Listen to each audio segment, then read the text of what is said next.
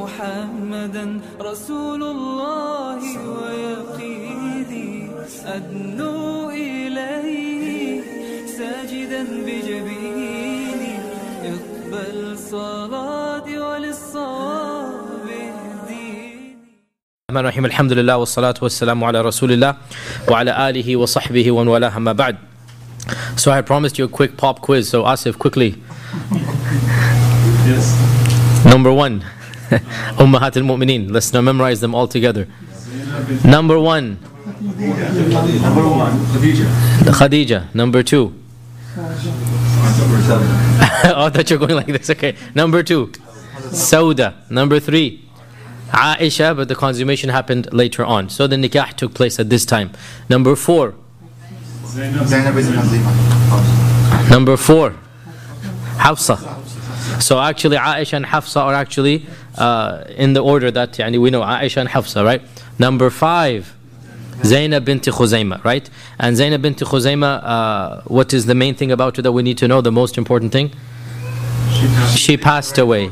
She passed away within within a few months of marriage, so that's why we hardly have any details, right? This is Zainab bint Khuzaima, and then we said uh, uh, one of the uh, tidbits about Zainab bint Khuzaima is that her half sister eventually also became uh, the wife of the Prophet wasallam, and that is Maymuna, bint al Harith, and we'll talk about that uh, in a while. And then number six is Umm Salama. Number six is Umm Salama, Hind binti Abi Umayya uh, al Makhzumiyya. And so, as of yet, the only uh, non Qurashi wife is Zainab binti Khuzaima. As of yet. There will become more later on.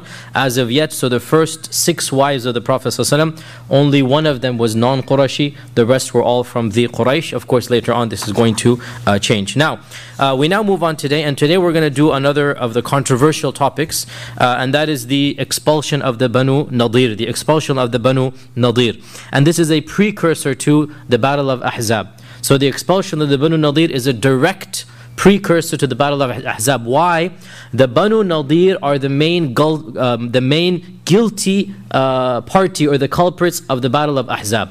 The main people who actually instigated and planned and prodded people to do it, they're the Banu Nadir. Right, so that is why, in fact, this story links directly to the uh, Ahzab story. Even though today we're not even going to get to the Ahzab, and in fact, there's a very big issue that took place in between that we're also going to spend maybe two days on, maybe even three. Uh, uh, we'll see, inshallah ta'ala. Now, when did this happen? So the Banu Nadir.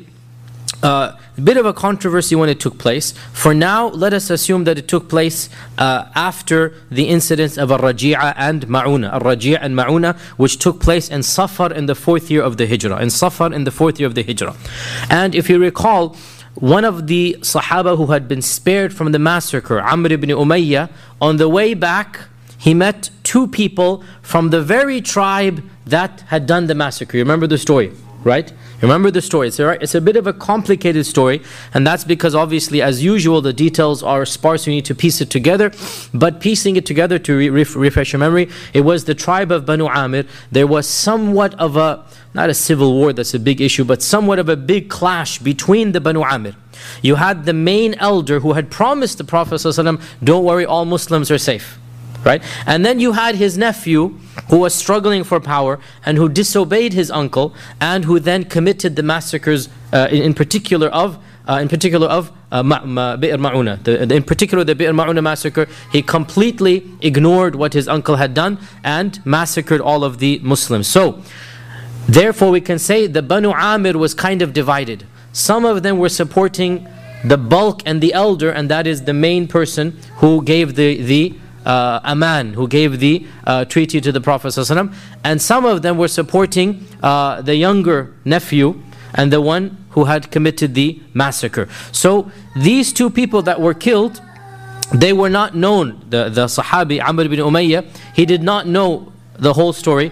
He assumed the entire tribe had committed treason, right? He assumed the whole tribe had committed treason. So basically, it's self defense and also, frankly, vengeance, both. It's self defense that, look, if they find out I'm a Muslim, they'll kill me.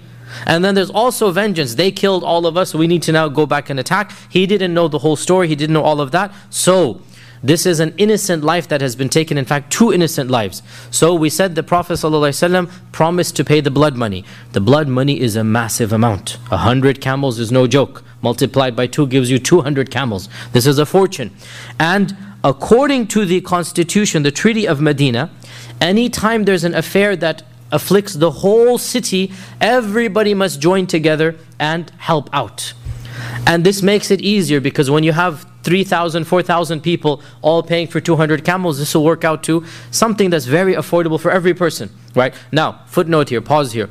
Islamic law, many of you don't know this, it's very interesting. Islamic law stipulates that in cases of accidental manslaughter, the blood money will be paid by the entire tribe not just by the one person. Now, in case of murder, then the punishment is on the murderer.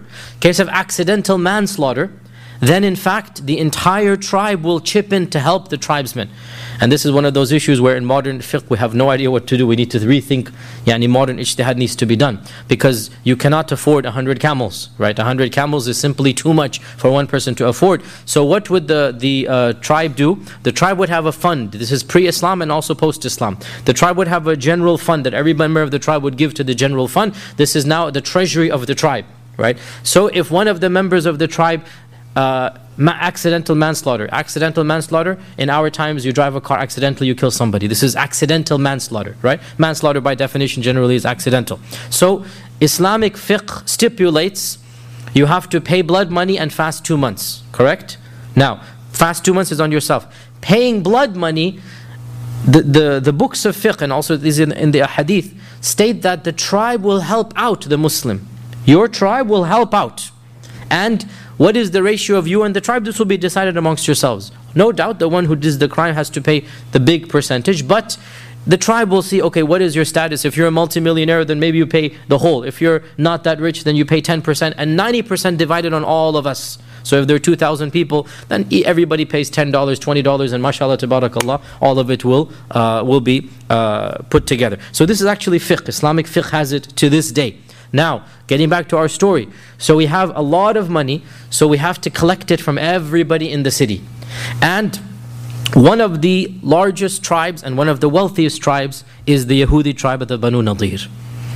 Hence, we get to the story of the Banu Nadir. How did the Prophet end up in Banu Nadir? Because he wants help in paying the blood money for something that is common for the entire city of uh, Medina. Uh, now, uh, this is not the first time we're hearing of the Banu Nadir. The Banu Nadir have played minor roles in the past, and this is now they're coming up again and again. There have been previous troubles uh, with them. Uh, the first of these troubles, uh, in fact, we did not mention in this particular class, and that's because it is an isolated incident that does not involve the whole tribe, uh, but it does involve a segment of them. And we learn from uh, one of the books of hadith, and that is the Musannaf Abdul Razak. We learn that the Banu Nadir, some of them, they conspire to murder, literally in cold blood, some of the Muslim, uh, yani of the Sufa, the people of the, you can call them the ulama, basically. These are the, the, the ones who are in authority and respect, right?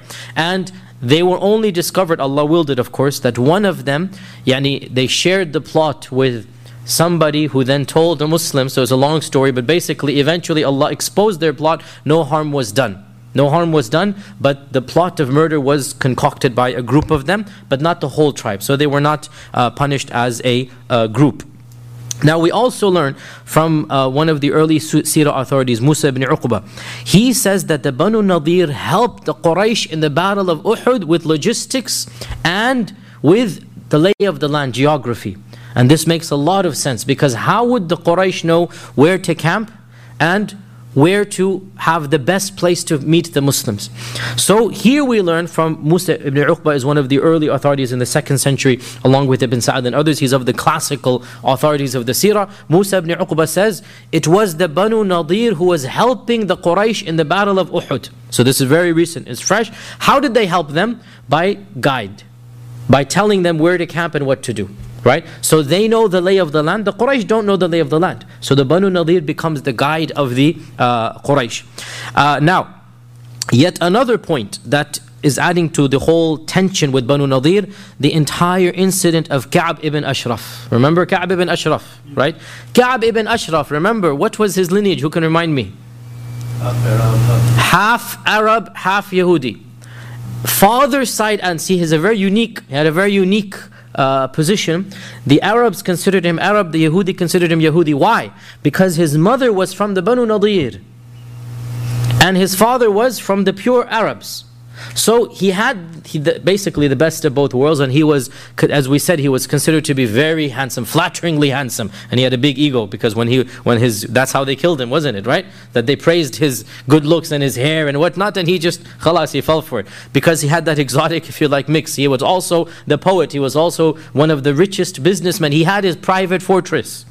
He didn't live with the rest. He had his private fortress uh, because the Yehud had their fortresses. They didn't live like the Arabs lived. They have even a different architecture. And um, somebody should research this up. This is not my specialty. Perhaps somebody who's listening or somebody who's expert in architecture. Uh, this is an interesting question which will shed light on what is the origin of the Yehud. Where did they come from? Where did they learn how to build fortresses? This is not something the Arabs would do. This is something coming from elsewhere right? So this is a question beyond my expertise. People who are experts in uh, history of architecture should discover because there's still a big question: where did these people come from? We still don't know. Remember, I gave a whole three, four, five theories. If you remember, so many months ago, uh, and this is one of those factors we can use to narrow it down.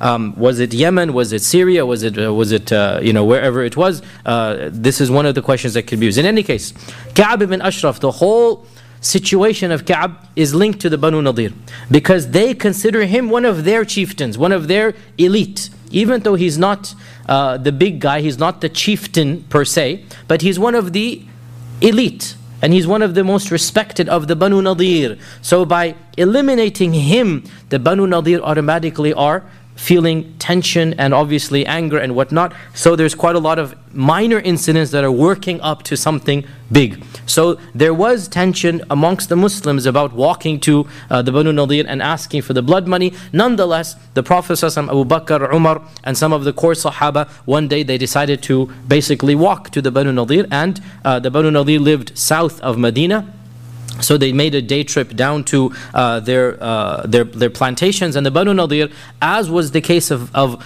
uh, the Yahud that were involved in agriculture, they had massive lands of date groves and date palm trees. And in the middle of these date palm trees, they would build these special uh, fortresses. And every mini tribe would have their fortress, right? Every mini tribe would have their uh, fortress. And this was something unique for the Yahud. The Yahud of Khaybar had it as well. And the Yahud of Yathrib had it as well. And other Yahud has it as well. And as I said, that's a separate question, which how are they all linked uh, together? So, uh, when they saw the Prophet and the Sahaba, the, the leaders amongst them welcomed them and they were very uh, they showed a lot of happiness.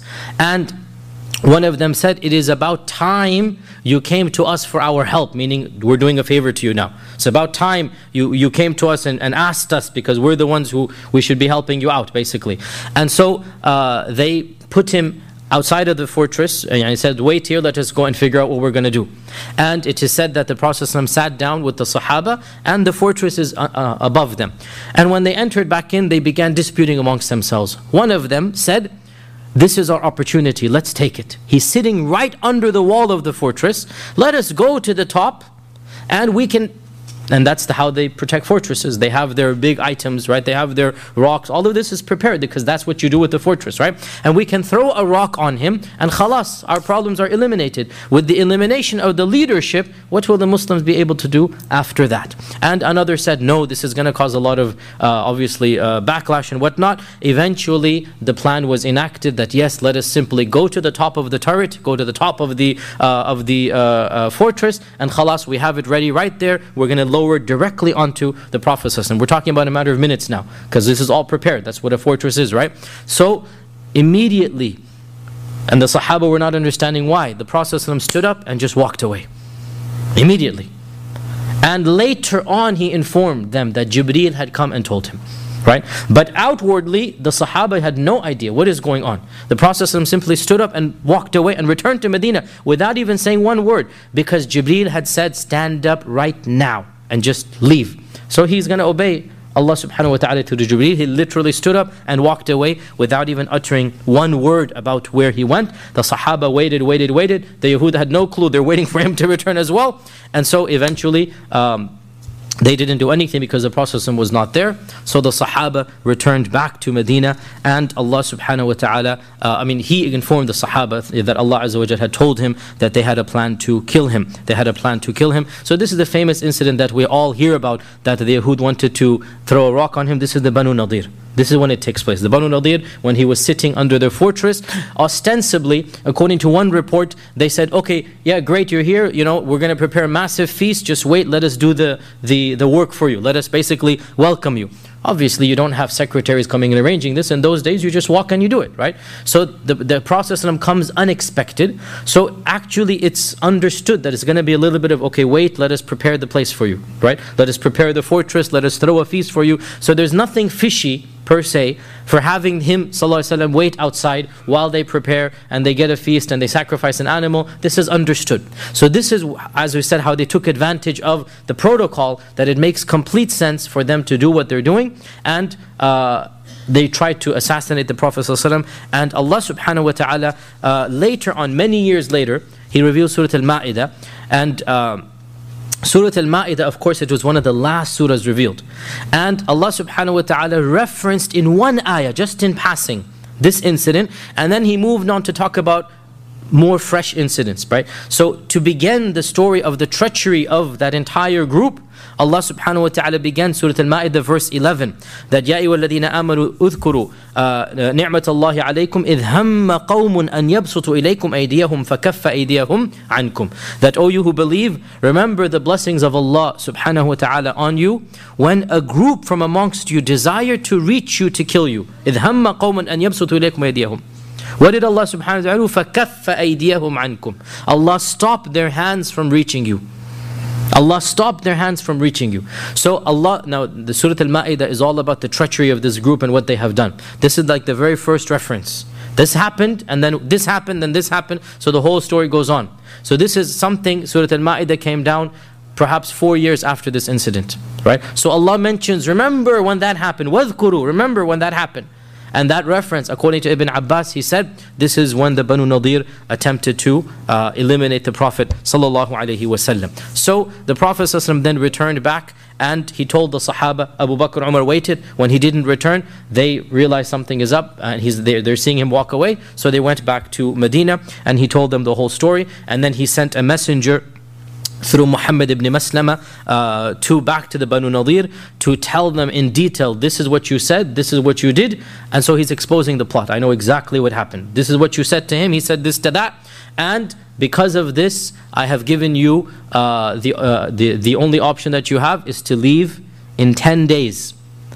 To leave in 10 days. And if I see any of, of you, if, if we see any of the Banu Nadir after this, then this will be the uh, death penalty for them. You have 10 days to leave. And initially, when they heard this, obviously they were uh, caught by surprise. They knew exactly they were at fault. So uh, they tried to argue with Muhammad ibn Maslama. Muhammad ibn Maslama was a friend of theirs in the days of Jahiliyyah. Uh, and he said, How could you be doing this to us? Muhammad ibn Maslama said, Islam has come and changed everything. My friendship is now with those who have Islam. Islam has come and changed everything. The wala and bara or the um, loyalties and friendships, all of this is now in relation to Allah subhanahu wa ta'ala and His uh, Messenger. So they were literally caught red handed, so they agreed. And they said, okay, we'll leave. When news of this spread in Medina, Abdullah ibn Ubay ibn Salul, the head of the hypocrites, could not believe that his friends and his allies and his entourage, the Banu Nadir, he was friendly with all of the uh, Yahudi tribes, all of them, and especially the Banu Nadir. And Ka'b ibn Ashraf was a personal friend of his. So Abdullah ibn Ubay ibn Salul could not believe that they would be expelled. And so he sent them a message. And that message was extremely frank and extremely harsh. That he said, that no matter what happens, they're not going to leave Medina. He will take care of them. And He will guarantee their protection. And He is not going to listen to anyone who tries to kick them out, meaning the Prophet. And if need be, He will fight with them against any who fights, meaning the Prophet. And worst case scenario, he said, if you are expelled, I will be with you walking away from Medina as well. Self exile, halas. Right? So look at this. He is one of the leaders of pre Islamic Yathrib. In fact, as we said many times, he is the senior most leader from that generation. And he is telling the Banu Nadir so many oaths and qasams. He's swearing by Allah subhanahu wa ta'ala. He is not going to obey anyone against them. He will fight for them. He will defend. He will, he will. And so obviously when the, when the, and he also says, I forgot to mention, he says, I have called my allies from the Ghatafan, which is one of the larger tribes up north. I have called my allies from the Ghatafan. They will come 2,000 strong, and the, the, together, the both of us, me and them, we will defend you against any who seeks to harm you. Now, when you have Abdullah ibn Ubay ibn Salul telling you all of these things, I mean, if you don't have Iman, you will be persuaded. You will be persuaded. This noble chieftain of Jahiliyyah, he is saying his own self imposed exile. I mean, what more do you want? Like, if you are exiled, don't worry, I'm going to be exiled with you, right? Now, Allah subhanahu wa ta'ala exposed this in the Quran. We will mention this uh, later on. Um, that Allah says, even if you, uh, you know, uh, Allah Azza wa Jal, Wallahu yashhadu innahum lakadibun. Allah testifies that He's a liar even as He says this. He has no intention of fighting with you, right? That if you are fought, He is not going to defend you. And if you are exiled, He is not going to leave with you. This is in the Quran. We'll come to these ayat in a while. So Allah subhanahu wa ta'ala exposed the plot of uh, Abdullah ibn Ubay bin Salul, but the Banu Nadir don't believe in the Quran in the first place. So it's a vicious loop here. Nonetheless, so uh, Abdullah ibn Ubay assured them that we will fight with you. We will, as we said, uh, stay with you to the end. And وَلَا نُطِيعُ فِيكُمْ أَحَدًا أَبَدًا This is in the Quran.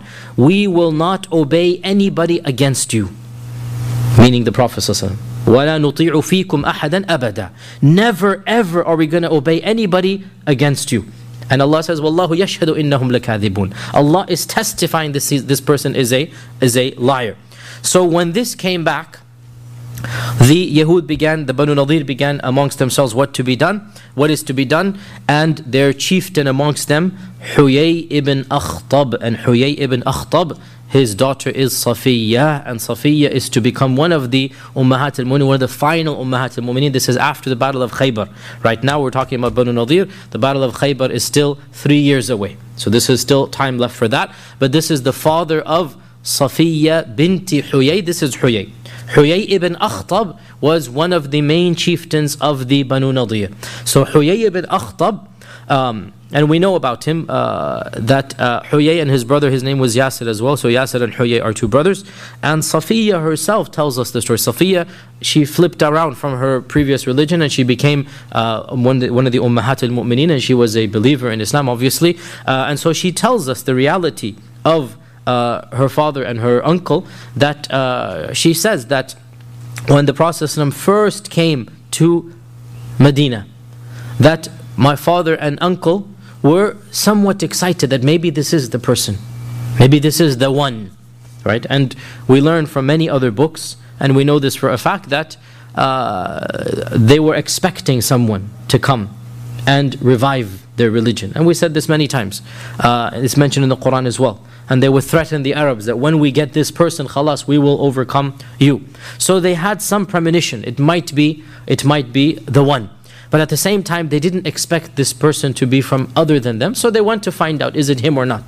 Safiya herself tells us the story that Safiya says, I was a young girl, five, six years at the time, and I was the beloved of my father and my uncle. They would always play with me and uh, you know um, uh, cherish me. So when I saw them coming back from Medina, I ran out to meet them, happy, jumping for joy, and they didn't even pay any attention to me. Completely gloomy, sad. They, they completely ignored me. And so I listened to them. What are they saying? And so uh, my uncle Yasir said to uh, Huyay, her father, Ahuwa who? Is he the one? What is your opinion now? And he responded back glumly and sadly that, E wallahi huwa hu. That by Allah, he is the one. So her uncle said, what, do you, what is your position? What are you going to do? So he responded, To be his enemy as long as I live. I can't expect anybody, uh, I can't accept anybody who's not from basically my. Uh, my uh, uh you know ethnicity or tribe or whatnot I will not accept anybody from outside of my uh, group so uh, to be his enemy as long as I live. And this is one of the reasons that Safiya herself was willing to embrace Islam because she realized that her people were in uh, misguidance. In any case, in the battle of the Banu Nadir or in the issue of the Banu Nadir, so Huyay ibn Akhtab, he decided to take a stand. And he believed the promises of Abdullah ibn Ubay ibn Salul. And so there was some tension between his own people. And Allah mentions this in the Quran. We're going to talk about these ayat. تَحْسَبُهُمْ جَمِيعًا وَقُلُوبُهُمْ شَتَّى You think they're one group. O Muslims, you think they're one group. تَحْسَبُهُمْ جَمِيعًا وَقُلُوبُهُمْ شَتَّى But amongst themselves, they have so many different groups. They have so many different, their, their hearts are not reconciled. So Huyay wanted to fight. Many of the other Yahud did not want to fight. And they had a mini, not a fight, but you know, uh, verbal, if you like, altercation, if you like, inside of their fortress. Finally, Huyay wins over, so they decide they're going to fight. So they send a messenger back to Medina. Initially, they've agreed to leave. When Abdullah ibn Ubay convinces them, now they're going to stay. So they send a messenger back to Medina, and the uh, messenger goes to the Prophet ﷺ and says, uh, O Muhammad ﷺ, we have decided to stay, so do whatever you want. Blatant threat. Do whatever you want. If'al ma badalak. Which is a height of arrogance, you know. Khalas, do whatever you can. It's like, you know, so you threaten somebody, right? Do whatever you want. And as soon as the Prophet ﷺ heard this, he exclaimed, Allahu Akbar. Meaning, Alhamdulillah, right? Allahu Akbar. And the Sahaba, when they heard this, they started making takbir as well because they realized that this is going to turn out for their positive, not for their negative. It's going to turn out for the positive, and we will see what a big positive it was. So uh, they began to arm themselves, and immediately, the same day, the Prophet ﷺ took a large group, some say around 700 or so, uh, and he within the day he reached their fortresses and he began laying siege to them. And even they were shocked, the Yahud were shocked at how fast the Prophet mobilized an army and was there basically instantaneously. Like they were expecting two, three days, a week. The same day, like literally, within a few hours, mobilization was done, the Sahaba there, and khalas, they're at the gates. So now they're waiting for Abdullah ibn Ubay's ibn Salul's promise. Now they're waiting. You promised us. And guess what? Absolutely nothing. Abdullah ibn Ubay did not lift a finger. He didn't do anything. After all of these promises that he told them, no help came. He himself did not go and fight against the Muslims, nor did he do anything in the exile. And so, as the days clearly demonstrated that Abdullah ibn Ubay was not going to do anything. Some say the the hisar or the the uh, siege lasted for a week. Some say ten days, but there was no fighting because they were waiting for external help to come. There's no way that this group can fight the entire people of Medina, and during this time to demonstrate for you how confident the Muslims and the Prophet in particular were. So We've already said that after Badr, the Banu Qaynuqa was expelled. We talked about their story. So now we have the Banu Nadir, and then we uh, sorry, not the, uh, the yeah the Banu Nadir, and then we have the Banu Qurayza, right? So these are the three main groups, right? The Banu Qaynuqa, we've already done that. The Banu Nadir, we're doing it now. The Banu Qurayza, and that's the really controversial because that ended in a uh, in a uh, execution for all of the males, adult males amongst them. Now, to show us the confidence of the Muslims, the Prophet left the Banu Nadir are still in siege, with the group obviously still still uh, you know outside the fortress, and he, along with the majority of the Sahaba, went to the Banu Qurayza, the third of them, right? And the reason he did this was to rejuvenate and renew the contract of Medina and the constitution of Medina, and to make them give oaths again that they are with us or not. And this is very important because a lot of people view Banu Qurayza in isolation. Banu Qurayza, don't get confused now. I know these names are. Banu Qurayza is going to happen in a year and a half. The Banu Qurayza. The Banu Qurayza is the execution, right? That's perhaps the biggest smear that is done upon the honor of our Prophet ﷺ by uh, those who are not uh, sympathetic to Islam. They say the issue of the Banu Qurayza is perhaps the biggest smear that is done because it, it resulted in the execution of hundreds of adult males. People do not realize that there's a whole history going on here. And just right now, in this incident of Banu Nadir, the Prophet goes to them again and says, Look, and this is already after the Banu Qaynuqa. Both of the tribes, the, the Banu Nadir and the Banu uh, Qurayza, affirmed, Okay, no, no, we're going to uphold the treaty, don't worry. Once again, the Prophet is going and saying, Are you going to uphold or not? If you want to go, then break it. Don't, don't betray. And the Banu Qaynuqa agree for the third time.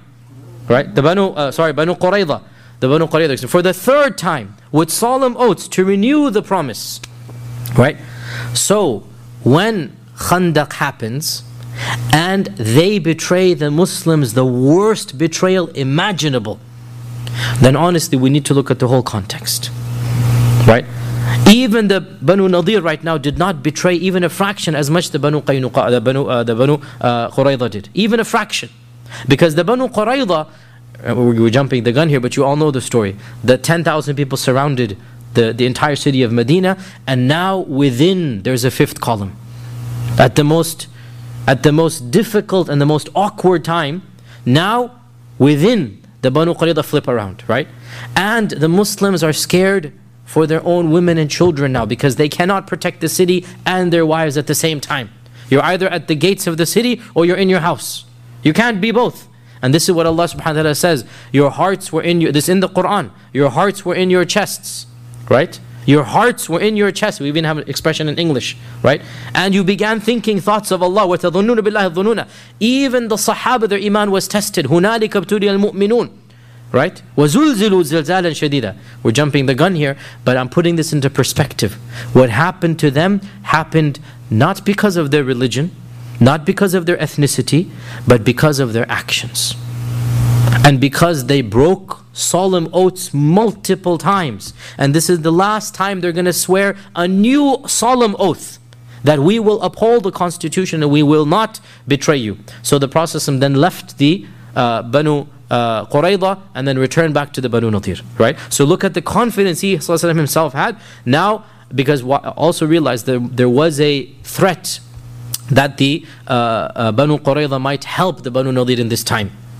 There was a threat that the two will join up. So he sends, he goes there as well to make sure you're not going to join up, to show them the strength of arms as well. The bulk of the army actually left the Banu Nadir. Just a small contingent remained outside, and they marched to the other side to go to the Banu Qurayza, right? And this also shows you how helpless the Banu Nadir were.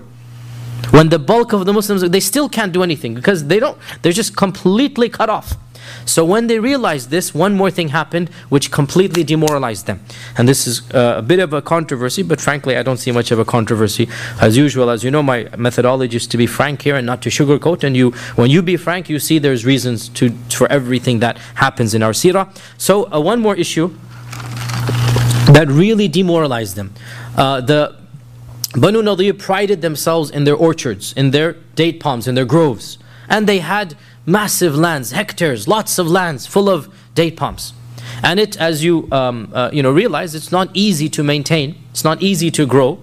They have it all done in nicely, you know, in uh, uh, the agriculture. If you like, the, they have the rows of water, and they have all of the, uh, the, the amenities that are needed to have a garden. They have it all planted nicely, and most importantly, the trees are now ripe, which takes, on average, a date palm would take between five to eight years to get to that size that is needed. Right? This is just the beginning. So for the first, basically eight to nine years, you're not going to get anything. You just putting in the effort. Then when the tree is up, now it will last, alhamdulillah, a decade or two. Right? So, the Prophet ﷺ burnt down groups of the date palms.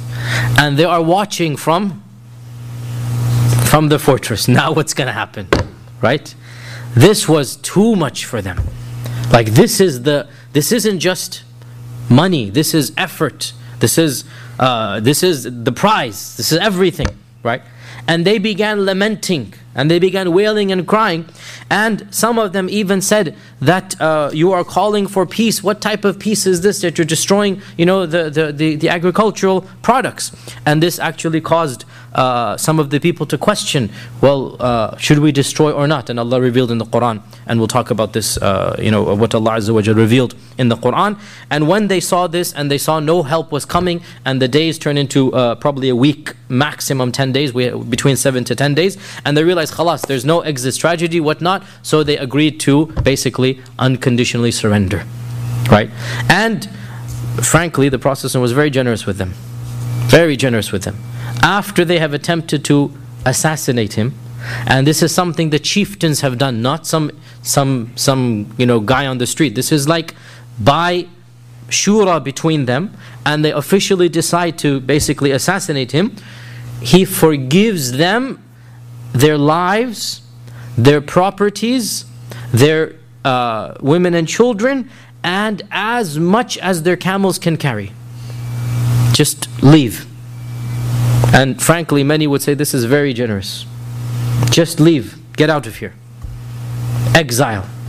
And take whatever you can. That's pretty generous. Just one condition don't take weapons. It's very fair. Don't take weapons. Right? So, frankly, nobody can really have anything to say about the Banu Nadir. The Banu Nadir demonstrates, if anything, the generosity of the Prophet ﷺ, that he did not impose any type of major financial, if you like, taxation on them or anything, other than obviously, what can you not take when you leave? The agricultures, right? That was the main issue, right? And they had to confiscate that. They had to basically not, the, the, the Muslims confiscated it because of their uh, treachery. And therefore, uh, the Banu uh, Nadir pack their belongings as much as they could so much and they realized that the muslims would then uh, you know take over their fortresses and their houses. And so out of sheer spite really they took axes to their own houses. And they hacked down these beautiful treasures now, it is well known in the seerah that, and as I said, this is a whole different tangent that I'm not qualified to even get into, their architecture was much more advanced than the Arab architecture. And they knew how to construct in a way that the Arabs did not know, right? And they prided themselves, and this is why it was so difficult. The Banu Nadir and then the Khaybar is much more difficult as we're going to come to. They had the most massive fortresses in the entire Arabian Peninsula, was in Khaybar, right? So what's happening now, Banu Nadir? They destroyed their own fortresses and palaces. And they took an axe to their own, every person to his own house. And this was a punishment that Allah meted out at them. Imagine how painful it is for a person to imagine breaking down his own house, frankly, that he himself built. We don't build our own houses, they build their own houses. They have lived in it, their children have been born, their grandchildren have been born. This is their prized possession. And Allah subhanahu wa ta'ala, فَذَاقُوا وَبَالَ أَمْرِهِمْ They tasted the penalty of what they themselves have done. Right? And what is happening in the next is even more as Allah subhanahu wa ta'ala uh, mentions. And so, uh, and Ibn Ishaq mentions that as they went uh, you know, out and they went into exile, uh, the people of Medina gathered to see their, the procession leave. And it was an amazing sight, he said. The amount of wealth that they had hidden in these fortresses, or not hidden is probably not protected or accumulated over the centuries.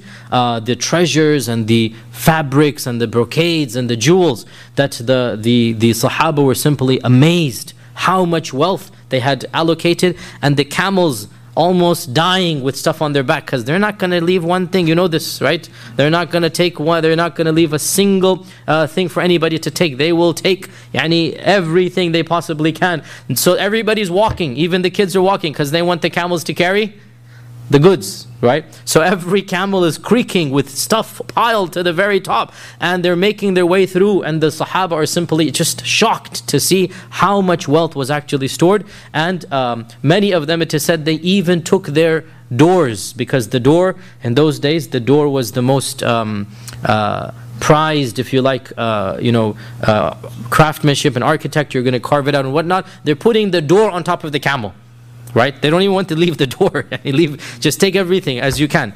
Uh, and so uh, they they were allowed to leave, and it is said that two or two or three of them accepted Islam, and so they were allowed to remain with their with their possessions. And subhanallah, look at the fairness of the religion that anybody who accepts Islam, khalas, instantaneously you protect yourself and your family and your possessions. So uh, the few who converted, uh, they were allowed to keep their goods and remain uh, in in whatever lands they had, and the rest of it, the rest of it. Uh, some of the Sahaba began a discussion what is to be done with it, and Allah subhanahu wa ta'ala revealed in the Quran, this is not ghanima, this is another term called fay. And fay is a whole different chapter in fiqh. And fay is that which is captured without any war and without any fighting and without any bloodshed. And the rules of fay are very different than the rules of ghanima. Now, before I move on, let me just say all of these rules, frankly, in modern times, they really hardly apply at all for many reasons. Not just because there's no, yani, hardly any or, no real jihad going on, but also because these rules were meant for an army of volunteers. A paid Muslim army. Suppose you're in an ideal Islamic land that has an army. This army is getting a salary. These rules don't apply instantaneously. Khalas. These rules don't apply. The whole rules of ghanima and fay, all of these things, they apply to the situation of those times. When you had to basically volunteer, you not you have no idea what's going to happen. Uh, you're using your own horse, you're using your own weapons, right? Whole different. There was no paid army in early Islam. So when I say these rules, one needs to understand these rules are nice to know, you know, from the books of fiqh and whatnot. But we have to be realistic here that these rules are not applicable for multiple reasons in our times. Nonetheless, fay is different than ghanima. Why? Because there's no fighting done. Fay is something that is captured without any threat of fight without any physical blood being shed. And this is what happened that uh, the, the Muslims clearly outnumbered the Banu Nadir. Not a single uh, gun, not a gun, not a single bow and arrow is fired, not a single sword is drawn, and therefore this is fay. So Allah revealed rules about fay.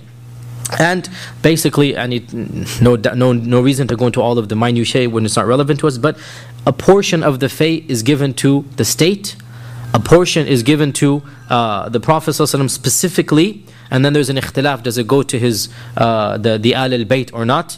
Uh, and, uh, for example, the Shia group, they basically say this uh, one fifth they give uh, to the Ahl al Bayt, and then in our times, anybody who takes their place, and so therefore the, the, um, uh, the marji or whatever they have the, these people they take the one fifth and that's how they understand this now from our fiqh perspective that one fifth uh, indeed it goes uh, you know to the Prophet and as for the Al Bayt and who qualifies there's obviously ikhtilaf between the two of us. But yes it does go to the Al Bayt a percentage. Even in Sunni fiqh yes it goes a percentage. But that's if you qualify as Al Bayt which means you have a lineage and a shajara then yes you will get uh, a, a percentage of this. Uh, so a portion goes to the Prophet a portion to the state. And the rest the Amir or the Khalifa in this case the Prophet can do as he pleases. So what did he do all of these acres and acres of land, he distributed it amongst the muhajirun who didn't have any land. And this is a beautiful reward that will help the economy of the Ansar and the muhajirun. Because up until this time, the Ansar were supporting the muhajirun. And as you know, they would have their lands and done this and that. Now that we acquire, the Muslim state acquires acres and acres of land, all of the muhajirun who had no land, they don't, they don't own any land, they now take this land and they distribute it amongst the muhajirun. So now the muhajirun and ansar are a little bit more equal. And it is also mentioned in Ibn Ishaq that three of the ansar who had no land and had participated in a number of battles, they also got part of this. So the process is being fair here that those who don't have any, they will now get uh, this part of the uh, land. And uh, Allah subhanahu wa ta'ala revealed Surah Al Hashr. The entire Surah Al Hashr was revealed because of Banu Nadir. Right? So this is a very important surah to understand, and because it is such a short surah, and one of the things I'm very eager to do is to link the Quran with the seerah, I will in fact go over Surah Al-Hashr very quickly uh, so that we understand the entire incident of Banu Nadir in light of Surah Al-Hashr. Uh, surah Al-Hashr, by the way, Ibn Abbas refused to call the Surah Al Hashr. He said, No, it's not Surah Al Hashr. It's Surah to Banu Nadir. Or Surah to Bani Nadir. He refused to call Surah Al Hashr. Why? Because he didn't want. Now, Hashr, what does Hashr mean? You should all know. The gathering. Now, when Allah uses Hashr, usually what does it refer to? Qiyamah. Whereas in this surah, it doesn't refer to Qiyamah. Okay? In this surah, it doesn't refer to Qiyamah. That's why Ibn Abbas felt strongly that it should not be called Hashr. goes, no, don't call it Hashr. Call it Surah to Nadir or Surah to Bani Nadir. Right? Because it's Surah to Bani Nadir. And the entire surah was revealed right after Banu Nadir. So, reading the surah in light of what happened in Banu Nadir, we understand every single ayah and the whole surah takes on a whole different meaning. So let us go over this very quickly. And it's a small surah, uh, just three, uh, three and a half pages. Uh, Allah subhanahu wa ta'ala says, بسم الله الرحمن الرحيم سبح لله ما في السماوات ما في الأرض وهو العزيز الحكيم It is one of the uh, surahs that begins with سبح لله that all praise be to Allah all that is in the heavens and earth it praises Allah subhanahu wa ta'ala and He is Al-Aziz Al-Hakim هو الذي أخرج الذين كفروا من أهل الكتاب He is the one who has expelled the disbelievers from the أهل كتاب بنو نضير كفروا من أهل الكتاب من ديارهم from their houses and their fortresses لأول الحشر for the very first hashr what does this mean for the very first hashr so there's a number of uh, interpretations here all of them are valid when, when I say the first hashr what's the first thing that comes to your mind the first implication there's, there's going to be other hashrs right there's going to be other hashrs right? And so there were other hashrs. There was the hashr in one sense of the Banu Qurayza.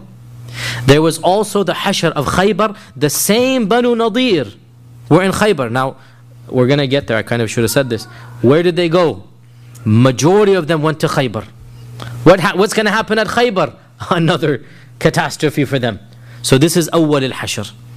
That Allah is hinting, don't worry, you, you, you, we're going to deal with you again. Right? There's an implied meaning here.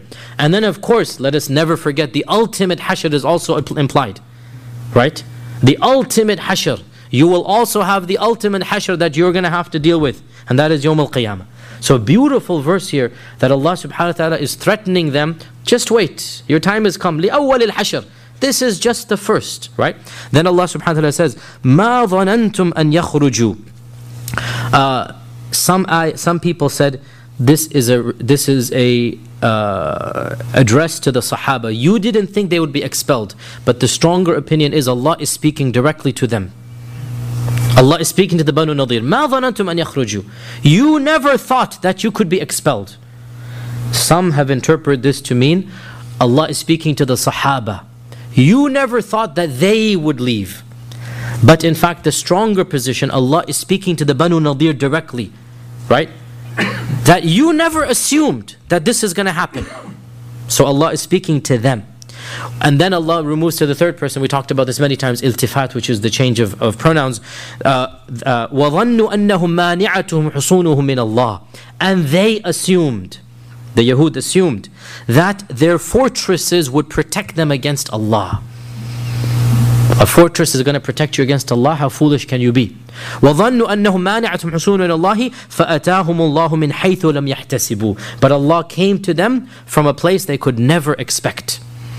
Allah came to them from a they could never have expected that the Muslims will gather so quickly that will lay siege to them. Every one of their allies will be cut off. Allah Azza wa Jal arranged it. Uh, وَقَذَفَ فِي قُلُوبِهِمْ وَالرُّعْبِ And Allah threw terror into their hearts. They were scared of the Muslims and what's going to happen? يُخْرِبُونَ بُيُوتَهُمْ They destroyed their own houses. بِأَيْدِيهِمْ with their own hands, they destroyed their houses. وَأَيْدِ الْمُؤْمِنِينَ And the hands of the believers. فَاعْتَبِرُوا يَا أُولِي الْأَبْصَارِ So take a heed, learn some benefits, O people of vision and wisdom. Look at these arrogant people. They built their houses, they thought it would last forever. They ended up destroying their own houses with their own hands. Pay heed, O people of intelligence. فَاعْتَبِرُوا يَا أُولِي الْأَبْصَارِ وَلَوْلَا أَن كَتَبَ اللَّهُ عَلَيْهِمُ الْجَلَاءِ Had it not been that Allah had already dec- decreed that they would be evacuated or exiled, لَعَذَّبَهُمْ فِي الدُّنْيَا This would have been a worse punishment now. Actually, you're getting off easy now, and Allah had decreed you'll get off easy that you're only going to be exiled. As I said, frankly, the Prophet was generous in allowing them to take whatever they wanted to take, as much as their camels could possess. Go ahead and do it. So Allah is saying, Yes, this I allowed it for you. I allowed it for you. وَلَهُمْ فِي الْآخِرَةِ عَذَابٌ النَّارِ But they have that punishment waiting for them in the hereafter. That is because they opposed Allah and His Messenger, and whoever opposes Allah subhanahu wa ta'ala, then Allah is severe in penalty.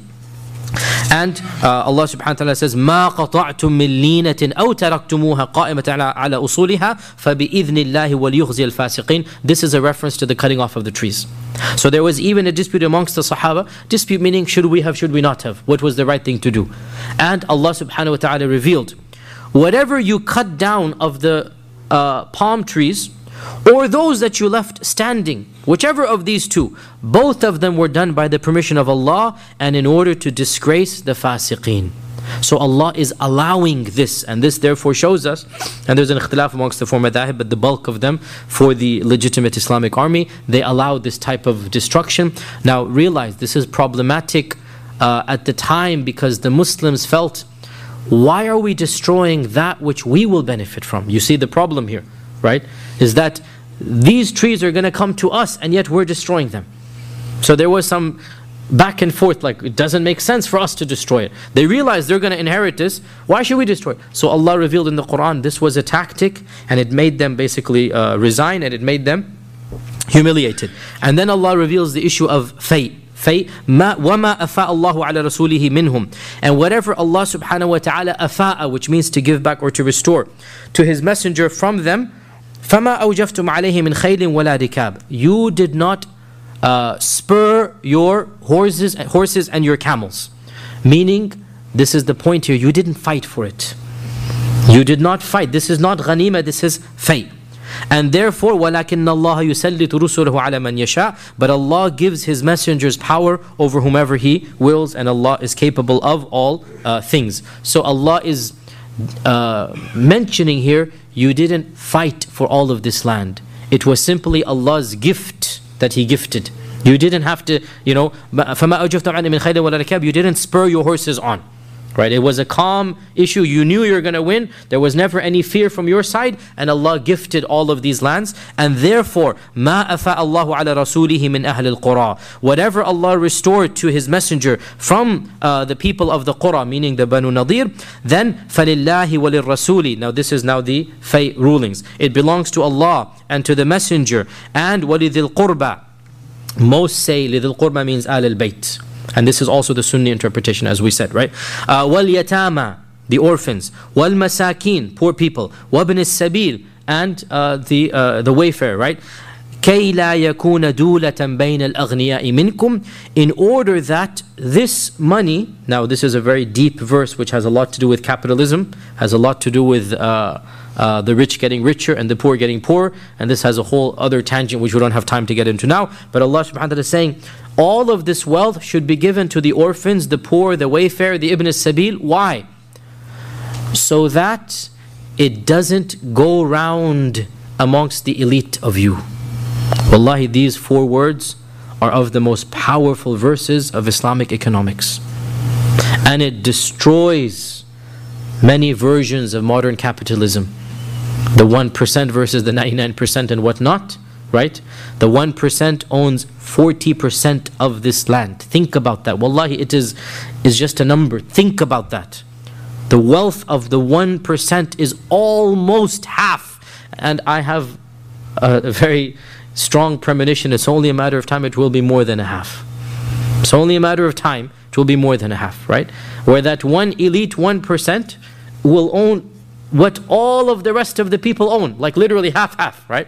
And Allah says in the Quran, one of the primary wisdoms of the laws of the Sharia, that money, لكي لا يكون دولة, dula is يعني to go around, right? بين الأغنياء منكم.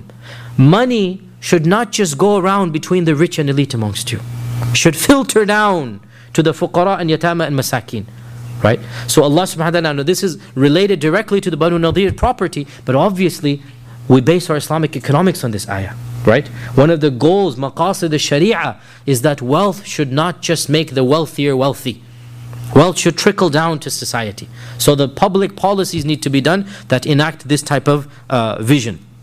And then, وَمَا أَتَاكُمْ رَسُولُ فَخُذُوهُ وَمَا نَهَكُمْ عَنْهُ فَانْتَهُ This is one of the most explicit verses that you have to obey the Prophet ﷺ. It was revealed for the fate of Banu Nadir. It was revealed for the fate of the Banu Nadir.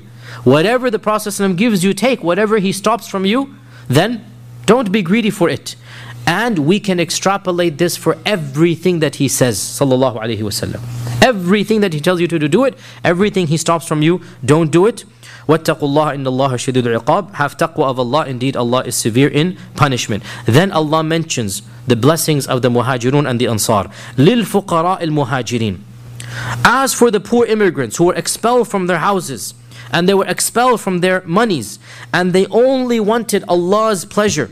يبتغون فضلا من الله ورضوانا وينصرون الله ورسوله and they're helping Allah and His Messenger these are the truthful people meaning they will get this fate that we just talked about and that's what happened right they gave up everything in Mecca so they're gonna get this now they, and we gave stories remember literally they had to literally abandon their whole house not get a penny for their house and Allah rewarded them with much more in Banu Nadir, right? And when you give up anything for Allah, Allah will give you back more than that. And then Allah praises the Ansar. This is a, the wisdom of Allah. The Ansar might have felt something in their hearts that how come the Muhajirun are getting it, right? So Allah gave them such a praise that this ayah became one of the most beloved, if not the most beloved ayah to the Ansar. That Allah praises them in a way that is simply unbelievable. وَالَّذِينَ تَبَوَّأُوا الدَّارَ وَالْإِيمَانَ مِنْ قَبْلِهِمْ And there's another group as well. And they prepared the the dar is Medina, which is the city and the land. And they prepared before, من قبلهم, before the muhajirun came. يحبون من هاجر إليهم. They loved those who did the hijrah. The Ansar loved the muhajirun. ولا يجدون في صدورهم حاجة مما أوتوا and they didn't feel anything in their hearts when they gave to the muhajirun whatever they gave you know every one of us when we give shaitan comes why'd you give so much maybe you should have cut back a little and Allah praises them when they gave they gave selflessly they didn't feel anything in their heart وَيُؤْثِرُونَ عَلَى أَنفُسِهِمْ وَلَوْ كَانَ بِهِمْ خَصَاصَةً They want to prefer the muhajirun over themselves even if they are poor, even if they're hungry, even if they have less, they want to prefer somebody else. أُولَٰئِكَ هُمُ الْمُفْلِحُونَ These are the righteous and the successful. So Allah praised the Ansar through their iman. So the verse before says you're going to get the land, but then the Ansar are praised, you are the muflihun. You have won. You have falah because you have been so generous. And then there's even hope for all of us. We're next. We're next, inshaAllah ta'ala, right? وَالَّذِينَ جَاءُوا مِن بَعْدِهِمْ And as for those who come after them, and we are after them. We are after them, inshaAllah ta'ala. وَالَّذِينَ جَاءُوا مِن بَعْدِهِمْ يَقُولُون They say, رَبَّنَا اغْفِرْ لَنَا وَلِإِخْوَانِنَا الَّذِينَ سَبَقُونَا بِالْإِيمَانِ So, they didn't get the blessings of those two. But inshaAllah, they'll get some blessings. And Allah gave us hope here. This is for us here, right? Those who came after them, they make dua for those who have gone before. They think good of them, right? And they say, Oh Allah, forgive our brethren who have come before us. And وَلَا تَجْعَلْ فِي قُلُوبِنَا غِلًّا لِلَّذِينَ آمَنُوا Do not put in our hearts any resentment towards those who have believed. إِنَّكَ رَؤُوفٌ rahim. You are the most kind and the most merciful. And so anybody who has any hatred for the Sahaba, this verse has been deprived of him. أَلَمْ تَرَ إِلَى الَّذِينَ نَافَقُوا Now Allah subhanahu wa ta'ala talks about uh, the issue of Abdullah ibn Ubay and the Banu Nadir. أَلَمْ تَرَ إِلَى الَّذِينَ نَافَقُوا Look at those who have nifaq, Abdullah ibn Ubay. يَقُولُونَ لِإِخْوَانِهِمُ الَّذِينَ كَفَرُوا They say to their brothers in kufr. So they're also kafir. But this is munafiq and this is Yahudi. Right? Min Ahl al-Kitab. And they come from Ahl al-Kitab. So this is this, this is that. But they're both the same in their rejection of Islam. What does Allah say about Abdullah ibn Ubay? Now, Abdullah ibn Ubay's message was secret, obviously. I mean, obviously, I didn't mention that, but it's understood. He didn't go tell the Muslims what he's saying, obviously. Allah exposed it.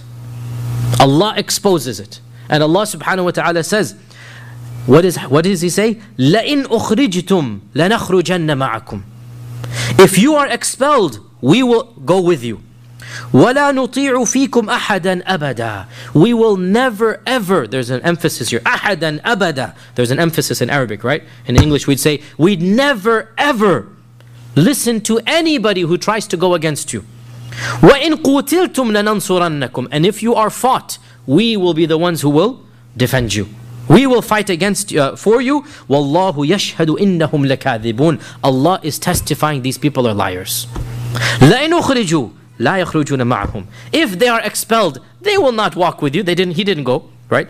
ولا uh, uh, ولا إن قتلوا. And if they are fought, لا ينصرونهم. They're not going to help. They didn't help, right? And then Allah says, وَلَا إِن نَصَرُوا Suppose they even did help. Theoretically, right? لَيُوَلُّنَّ الْأَدْبَارِ they would be so cowards, they would turn back and run away. They did that at Uhud.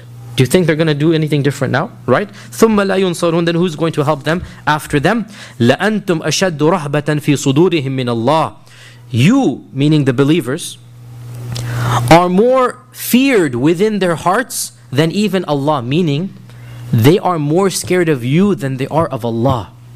And subhanAllah, Allah subhanahu wa ta'ala is telling us something that only He can know, right? That they have rejected me to such a level that they are more scared of you than they are of Allah subhanahu wa ta'ala. لأنتم أشد رهبة في صدور من الله ذلك بأنهم قوم لا يفقهون They don't think. They have no understanding. They're actually scared of humans more than they're scared of Allah subhanahu wa ta'ala. Then Allah describes their cowardice. لا يقاتلونكم جميعا They will never fight all of you. They're never going to do this. إلا في قرى محصنة Except from behind those fortresses. They're not going to come to you in battle. They could have come to battle. They're not going to do that, right? أو من وراء جدر Or from behind their walls, right? Then Allah says, بَأْسُهُمْ بَيْنَهُمْ شَدِيد Their violence between them is severe.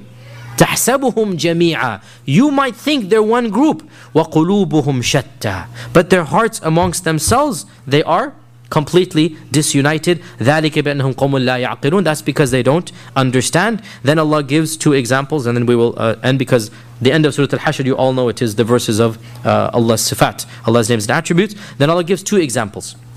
Uh, the first example is for the Banu Nadir, the second example is for the Munafiqun. Okay? So if you're making notes of this, make them. Verse 15 is for the Banu Nadir, verse 16 is for the Munafiqun. As for the Banu Nadir, كَمَثَلِ الَّذِينَ مِن قَبْلِهِمْ قَرِيبًا Didn't they see the example of the one right before them?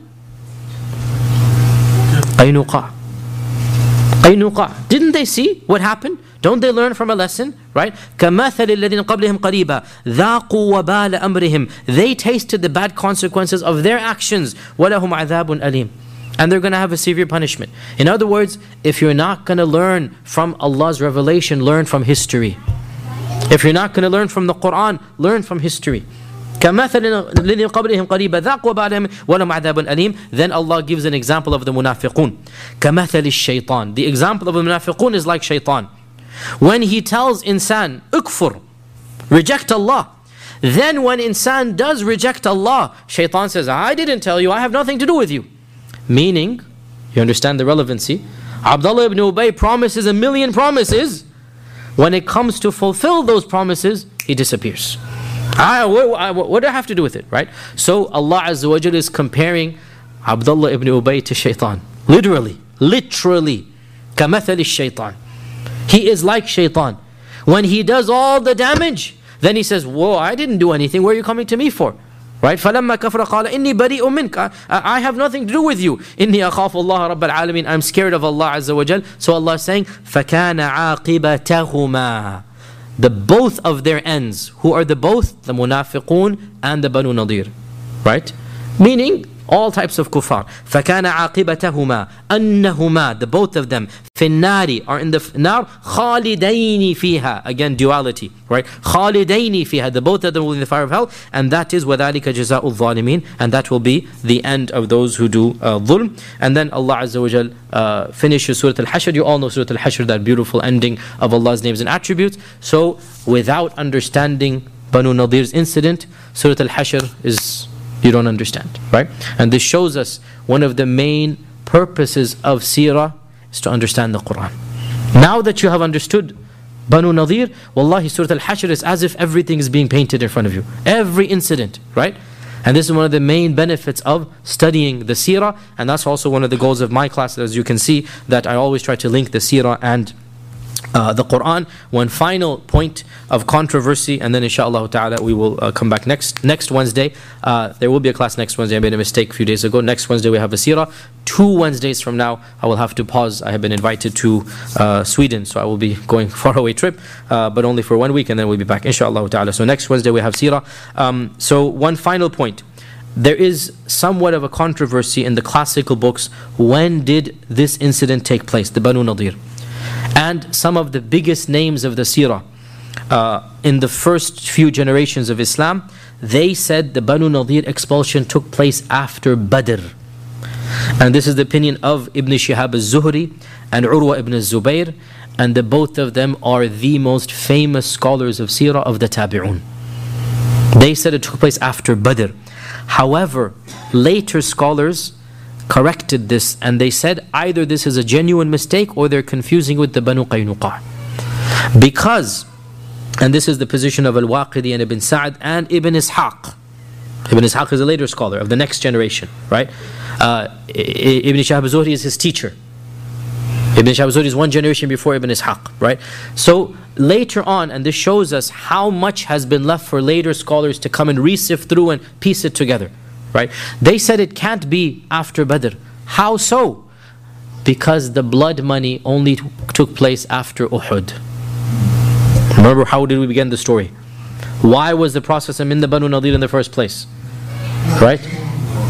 Because of the the blood money of Bi'r Ma'una. Right? So with this key fact instantaneously, you have to piece it together and say, no, it couldn't have been after Badr because there was no blood money until the Bi'r Ma'una for, for the Banu Amir. And it says the Banu Amir, the, the, the blood money for the Banu Amir, this took place clearly after Uhud. And therefore, the strongest position, this entire incident, it takes place uh, basically in the uh, Shawwal, really, of the uh, fourth year of the Hijrah. Right? This entire incident, uh, the strongest opinion, Shawwal of the fourth year of the uh, Hijrah. And with this, inshallah ta'ala, we have two, three minutes of questions, and then. Safar or Shawwal? You mentioned Safar in the beginning. No, I said Safar was the uh, the Safar was Bi'r Ma'una. So it took a while to basically do all of this, right? Safar was Bi'r Ma'una, and then Ramadan, and then Shawwal of the fourth year of the Hijrah, right? Yes. You mentioned the Ummah uh, wife of the Prophet who performed the nikah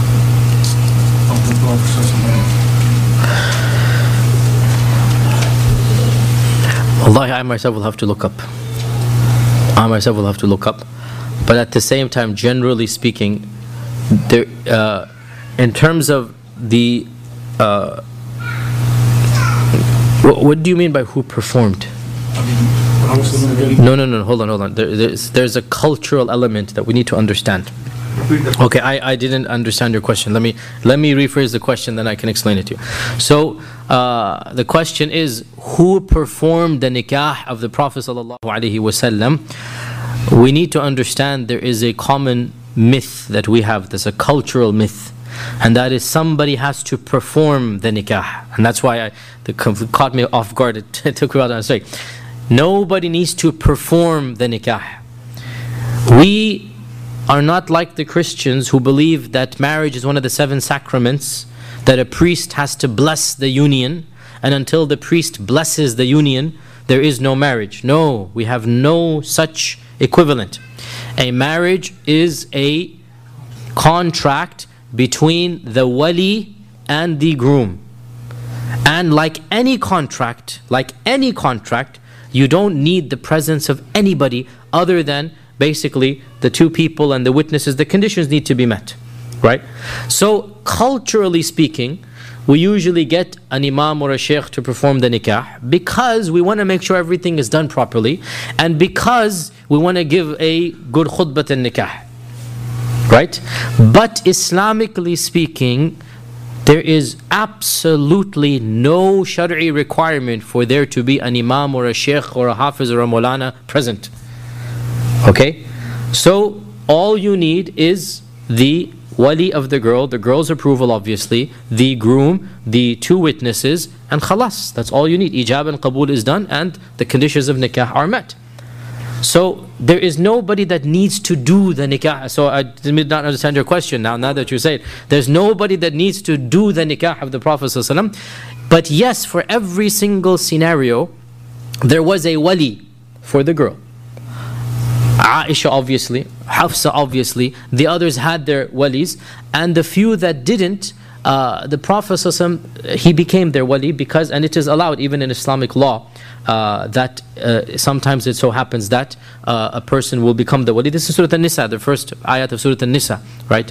That if she agrees, uh, and uh, this is for yatama, uh, فإن خفتم ألا تقصدوا اليتامى فانكحوا ما طاب لكم نساء مثل so فإن خفتم ألا تقسطوا في اليتامى going into a tangent here but in any case it is allowed now this is a, another quirk that people are going to raise their eyebrows at like what but if the woman is halal for you to marry and you are still her wali for example your second cousin's daughter she became an orphan and you, you basically become her wali right something like this right so your second cousin's daughter even your first cousin's or even your first cousin is halal for you and it could happen, it was common back then, that a girl would not have anybody to take care of her except somebody who technically is not uh, a mahram.